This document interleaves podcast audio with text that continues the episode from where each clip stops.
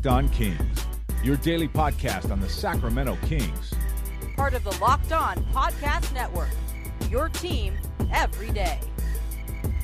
Hello and welcome to another episode of the Locked On Kings podcast. My name is Matt George, joined by Charles T. Hamilton, and we hope that you are enjoying your Tuesday, getting ready for Sacramento Kings and Dallas Mavericks tonight. I went solo yesterday. Chuck is back with me to help carry this ship further. And Chuck, I spent a lot of time yesterday spending way too much time ranting about the comments of Yorgos Papagiannis' agent and how ridiculous his comments were. If you haven't heard it, listeners, I encourage you to go back and listen to it if you want my take on the whole thing, or just read the story itself and listen to or read the comments uh, that were made by Mr. Olympios, which is Papagiannis' agent. I encourage you to do so. It's interesting. It's a good story, I guess, gives us plenty of content to talk about, but I shared every ounce of opinion that I possibly could on it yesterday, so I'm not going to waste your time reiterating it. But what I am going to do really quickly before we dive into this Kings Dallas Mavericks matchup is I'm going to get Charles's take on everything. So, Chuck, you saw and heard the comments by Olympios. Oh, yeah. You know that Papianis was not a good pick to begin with for the Sacramento Kings. You Yeah. and I both are on the same page that this was the right move to let him go. What were your thoughts on the comments? How his uh, agent handled everything, and ultimately, are you just ready and prepared to move on from Papianis in general? He handled it poorly. Agent's comments were out of line, unnecessary. They're not going to help Papianis get signed anywhere else. Uh, Papianis' play probably eliminated a lot of that also. But yeah, it was just unnecessary and kind of stupid and uh, incorrect. I mean, bringing up the drive to Reno was really whiny and dumb. Uh, you know, one of the problems was the fact that he was taken 13th overall, and there might have been some expectations put upon him because of where he was picked. But he had every opportunity that he needed to be a part of the Kings moving forward, and he did not take advantage of it. Or, I mean, he just didn't play well enough. You know, I take saying he didn't take advantage of it makes it sound like he was lazy or something. I don't know if he was lazy or not. I mean, from all I know, he he worked hard and just isn't good enough. But the idea that the Kings did something wrong in how they treated him is incorrect. What they did wrong was taking him with the 13th overall pick. Yep. Um, every every ranking I saw pre-draft had him in the 40s or 50s. I was shocked when the Kings took him uh, at all, much less at 13. So that that's the main problem. But what what the agent said was was out of line and ridiculous, and uh, I, I have to imagine it's not someone that a lot of N- NBA teams are going to want to deal with moving forward. And ultimately, the Sacramento Kings are trying to do, I think, what NBA and Kings fans should do, and that's move on. They Yeah. recognized it wasn't a good pick. In fact, it was a disaster of a pick. And with the changes going forward that they're trying to make with this franchise, with their all ahead full plan about developing young talent, when they already have the amount of young talent on this roster that genuinely needs and warrants a lot of attention, there's no point in having someone like that, whether he's a perfect angel, an attitude problem guy, whatever, whoever he is, 20 years old, seven feet tall, he could be eight feet tall for all that that matters. If he's just taking up a roster spot but not using it, not going to benefit from it, and ultimately the Kings are just paying money for a project that there's really no point in pursuing no point. Just move on. It doesn't matter. And the Kings are ready to move on, actually use that runner spot for a guy like JaKarr Sampson, somebody that can actually potentially come in and make a difference or actually deserves minutes and can get some run at the NBA level. We know that the Kings are dealing with some injuries as well. Skal eventually is going to come back. Frank Mason is going to come back. Iman Shumpert is going to come off of injury at some point. These are all roster spots that you are going to want to use and can effectively use for the rest of this season, going into the offseason, and in future seasons going forward. So ultimately, I think it's just time to move on. yeah, and if he if he was that good and, and mistreated that poorly, he would have been claimed or signed by another team, and he hasn't been. Uh, it, it it's it's a non-story basically. He's gone. It was the right move to cut him. It was not the right move to draft him, and it is what it is. Something else that I talked about on yesterday's podcast, Chuck, uh, was the minutes that Buddy Hield has been getting. I was a little surprised because before the Portland game on Friday of last week, that was the first game after the trade deadline, I tweeted out that I would like to see both De'Aaron Fox and Buddy Hield get at least 35 minutes, especially with the amount of injuries on this team, with the trades being made, especially moving George Hill to open up more time for your guards to play. I for sure expected De'Aaron Fox to be 35 plus minutes, which he was. He's played 35 minutes in both uh, the Portland game and in the loss to the Minnesota Timberwolves, and he had a great game in that one. Also, I think 23 points he pulled down. Um, but Buddy Hield has been a surprise. Yeah. In my opinion, he is the best potential scorer on this team as of right now. In my opinion, if you need someone down the stretch to get you buckets in a hurry, he is the guy. And we saw him do that late against the Portland Trailblazers. He was the only reason why that game was somewhat close down the stretch. Ultimately, the Kings couldn't get any stops, even with Damian Lillard on the bench. So, why is a guy like Buddy Hield only getting 19 or 20 minutes against the Timberwolves and maybe 22 minutes against the Portland Trailblazers? That doesn't make any sense to me. I, the only thing I can think of is his defense isn't stellar. But now while watching the T Wolves game, I remember sitting there looking. It's like six minutes left in the fourth, five minutes, four minutes. Where's Buddy? Yeah. What is going on? I because, like you said, he's probably the best scoring option they have at this point. Uh, I agree with you. There's some lineups that I'd like to see, especially when Skal gets back. Uh, with you know Justin Jackson sliding to the floor to the four, Skal playing the five, kind of a small ball type lineup. But Buddy's part of that also. He, I, I don't understand it either. Maybe defensively, but I, I don't think he's a big enough liability defensively that he shouldn't be on the floor at important times when you have a chance to win a game. Well, who's the guy in front of him right now? That's Garrett Temple. Yeah. You can easily make the argument that Temple is a better perimeter defender mm-hmm. and defender in general than Buddy Hield. But I think there's an argument for Buddy Hield as to who's the overall better offensive player. Actually, it may not be that much of an argument at all. Buddy Hield, I think, is the all-around better offensive player No question. than Garrett Temple. No question. For a team like the Sacramento Kings, that I'm not saying take minutes away from Garrett Temple because I think he's an important part of the developmental process for this team going forward, and he should continue to get a good amount of minutes for the remainder of the season. That being said, when you're a team that's expected to lose, when you're a team that struggles defensively anyway, and one guy in Garrett Temple's not going to change all of that, Buddy Hield should be on the floor. And he Yeah. should be getting those chances to put up those points, get those minutes, find his shot. And and uh, a couple of Kings fans that I've talked to have, have said, well, maybe he's not playing because if he gets off to slow starts and he's missing shots, he just has an off night, and maybe Garrett Temple can have a better night than him. I understand that to an extent. However, I'm okay with Buddy Hield taking a lot of shots, even if he misses. He if he's if he's 0 of 16 for a game, but 10 of them are good looks and they're just not falling, to me that's a positive. Shooters shoot, and that's the only way you get out of a slump is by continuing to shoot. You're not going to get out of a shooting slump by. n- So it, it, I I'm with you, and there's no reason you can't play all three together. I mean, it'd be a smaller lineup, but what the hell, Buddy, De'Aaron, and Garrett. Garrett can guard threes. You know, he's a perimeter defender. So I, I agree. I, it's something that, that I've noticed at times, and it's it's just odd because of his uh, prowess on offense. That why wouldn't you have him on the floor more? So Buddy Hield and Bogdan Bogdanovich have both been named to the uh, the Rising Stars Challenge. They're on Team World. It's going to be fun to see both of them representing the Kings. Also, Buddy Hield is competing in the uh, Skills Challenge, so he will be out there, get a chance to to prove his worth. What do you think? Ultimately, that doesn't really matter. I mean, it's a, it's a good honor. But it's nothing really more than that. But what do you think that does for the confidence of young players like Buddy Hield and Bogdan Bogdanovich to be named to Team World and to get that opportunity on that All Star uh, Game showcase to or All Star Weekend showcase to to show what you do and show why you're the future of the league? I mean, it's got to help. It's got to be a nice feeling because even though you're not an all star, you're still part of the all star festivities, part of the weekend. You get to be there hobnobbing with the all stars and, and all that good stuff. So it's it's nice. It, it's better than not being selected for it, you know. So it uh, I don't know how much it'll help or how much confidence it'll give them. Maybe a little, but it definitely is something that uh, you'd rather be there than not.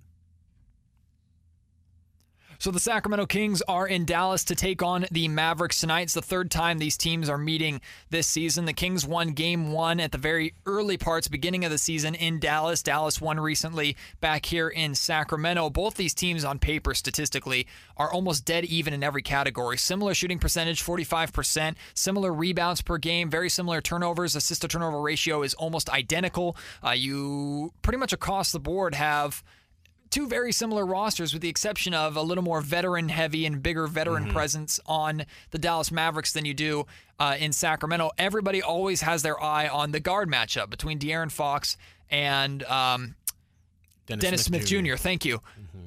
I'm curious as to what you or where you lean on which team is in the better position going forward. Ultimately, both are rebuilding, uh, but Dallas has more established talent to where Sacramento has talent that you're you don't know exactly what it is yet, but it has a high ceiling.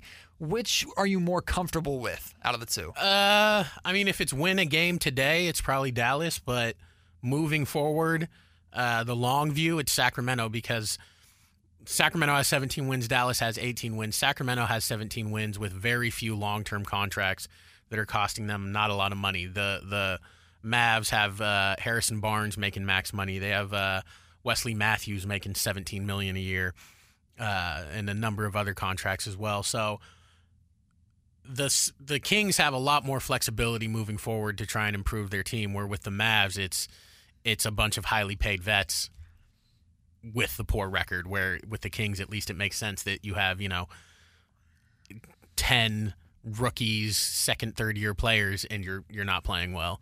Uh, but when you have to, when you're shelling out big money for vets and and only winning 18 games so far, that's that's a problem.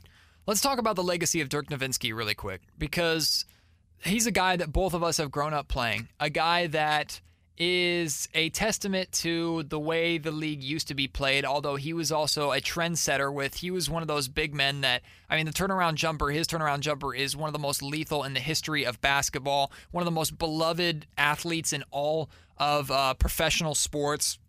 What legacy do you think is he leaving behind and how important is he even though he's definitely up there in age and the Dallas Mavericks aren't going anywhere near the playoffs this year how important is he you think to the development of this team going forward and to guys like Dennis Smith Jr. Uh, development, I'm not sure because I mean it's definitely nice to have a vet around, but you know Dennis Smith Jr. is a guard and Dirk's a seven foot you know power forward. Uh, as far as his legacy goes, I think he's one of the best to ever do it. He's definitely the best seven foot shooter we've ever seen. Yeah. Uh, there's no doubt about that. And uh, you know he got he got his ring. I remember that championship that they won was so important because it it's just it not that it makes a huge difference. Like Charles Barkley's still one of the greats, but you can always bring up the fact he never won a ring. Mm-hmm. You get that one, you're good. You're solid. And Dirk did get that one against uh, the Heat and LeBron, and it was dramatic and awesome. And uh, I'll always remember that. But he's just one of the best to ever do it. A surefire Hall of Famer. Uh, he might even come back next year and play. He's talked about um, just a guy you always like watching and uh, personality wise too. Just very gregarious and funny, and uh, you just love seeing him and seeing him get interviewed and, and having him around. So hopefully he does come back next year because his presence is, is always appreciated by me. After the Kings lost to the Minnesota Timberwolves, they, I guess, were rewarded with the top spot in terms of they were the sole owners of the number one overall pick. They were the mm-hmm. worst team in the league, which is, well, I should say the best odds in the Yeah. lottery. That doesn't Yeah. mean they're they're guaranteed going to get the pick, and we know that very well from uh, the Tyreke Evans pick getting number four instead of number one in the Blake Griffin draft a number of years ago. But is that where do you lean on that spectrum? Because to me, winning right now, I think, is important. And as much as I understand Kings fans' desire to get a, a number one overall and land a, a superstar in what's considered to be a very exciting upcoming draft that has a potentially a lot of, of quick fixes for the Kings' future, I don't know how much I trust one the Kings organization to to make the right pick in that spot, and two how much I trust that the Kings players currently on the team, a De'Aaron Fox, for example, is not going to pick up bad habits from a second half of the season where they're not even trying to win. What do you think about that? Well, I don't know how he could pick up bad like it, bad habits are on your own basically. Like it, it's not as long as they're not sitting De'Aaron Fox to lose games and things like that, it's fine. If you can get wins right on and do it, but I, I think it'll work itself out Yeah. personally. Yeah. Uh, but it, I, I, yeah, I don't know about bad habits really. I, I think it's more about getting the playing time uh, when it is a close game and it is late in the fourth quarter, like with the Minnesota game. They did end up losing, but uh, maybe learning what not to do in those situations because you did end up losing and things like that.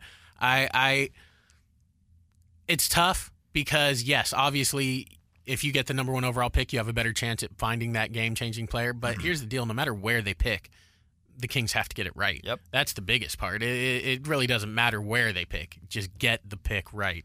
But yes, you have a better chance if you get that number one overall pick. Well, let me give you an, I guess, an easier decision. the Kings go 500 over the second half of the season. We're talking from the All Star break on, they go 500, and you go into the offseason feeling pretty good. De'Aaron Fox is stepping up, Bogdan's playing well. Uh, Buddy Hield is, is your your leading scorer for that second half of the season. You're feeling good, 500 basketball through the second half, or losing all those games and having the best chance at the number one overall pick approaching the lottery. Which makes you feel better? Uh, you know, personally, I think losing because if if even if they go 500 over the second half, what is that? 30 wins on the year, then you might end up with seven, eight, nine. I mean, again, it really doesn't matter. The only thing that matters is making the right pick and getting it right. But I mean, look, the top overall pick, you got uh, Bamba, you got Ayton, uh, Doncic out of Europe somewhere. Yeah. you you just have a lot of talent up there that you can choose from, and it should be a, a solid draft this year. Um, I, I just at this point, you're not really playing for anything, so why not? If you had the choice, why not get the the better pick? Um, if it was, you know, we win 20 games in the second half, you know, 20, we go 20 and seven or something, and De'Aaron's putting up 30 a game, Yeah. and proves to be a superstar. You take that, Yeah. For sure. But when the end game is we won 30 games and are picking eight or 9 Mm-hmm. I'd rather have the higher pick. The best of both worlds, I guess, in my opinion, is you're competing in every single game. You're losing close games, but De'Aaron Fox is showing flashes of what he can the be. Minnesota game, a lot more of the Minnesota games. If if Fox is averaging 20 plus points Mm-hmm. and, and six assists a night for the second half of the season, and the Kings are losing by an average of three to four points in not just games against good teams, but games against Yeah. bad teams as well, and maybe they win a couple more games on their home floor, I think that's that's the best case scenario. Something I'd like to see uh, out of him is he went four for four in the first quarter, and then I look up and it's halfway through the fourth, and he only has ten shots. Get get buckets, man. Yep. Get your shots up. Yeah. this is your squad basically. Take the shots. Take take charge. So that's something I'll be looking for uh, moving forward. And I, Also, th- I think you and I both agree too. Play fast, play up tempo, and, and take advantage of teams like tonight. which we saw some of. the Dallas Mavericks are going to turn the ball over. Yeah. And they're going to miss a lot of shots. So whoever's on the floor, there's no reason why the ball shouldn't be pushed, even if that's not necessarily up Dave Joerger's alley and his game plan. If he's really going to sit back and let these players prove themselves for the Kings to figure out what they need to work on and tweak going forward, I don't know why he wouldn't give the reins over to a guy like De'Aaron Fox. Say, turn on the Jets, man. Yeah, push the ball. Same thing with Buddy Hield, Bogdan Bogdanovich. Willie Cauley Stein loves to run the floor. Yeah, you've got a young athletic team. Why not? And going and pushing the pace doesn't mean you have to take an early shot. You go and see what you can get, and if there's something there, go for it. If not, bring it back out. And you got you know 18 seconds left to make a play. to me, you have to find out what your strengths are and understand what you have before you try and implement a system. And maybe that may be some of the struggle that the Kings are trying to do. Maybe they tried to implement a system too early without completely knowing all the assets of what they had. So maybe this is more of a feeling out period for the second half of the season. Yeah, I, it'll be interesting to see, man. It'll be very interesting to see. Yeah, we, we barely know what any of these players are. Maybe Buddy Hield and, and Willie Cauley Stein. Maybe. Well, keep an eye on this Kings and Dallas Mavericks game tonight. We will come back tomorrow and break that all down. And then the Kings are taking on the Houston Rockets as well on uh, Wednesday. That is tomorrow. So there's a lot going on. A, a tough doubleheader in Texas. And we hope uh, you will join us for that one. But for my partner, Charles T. Hamilton, my name is Matt George. Thank you for joining us Yes, on the. Locked On Kings podcast. We'll see you tomorrow. Go Kings tonight as they take on the Dallas Mavs. You are Locked On Kings, your daily Sacramento Kings podcast. Part of the Locked On Podcast Network. Your team every day.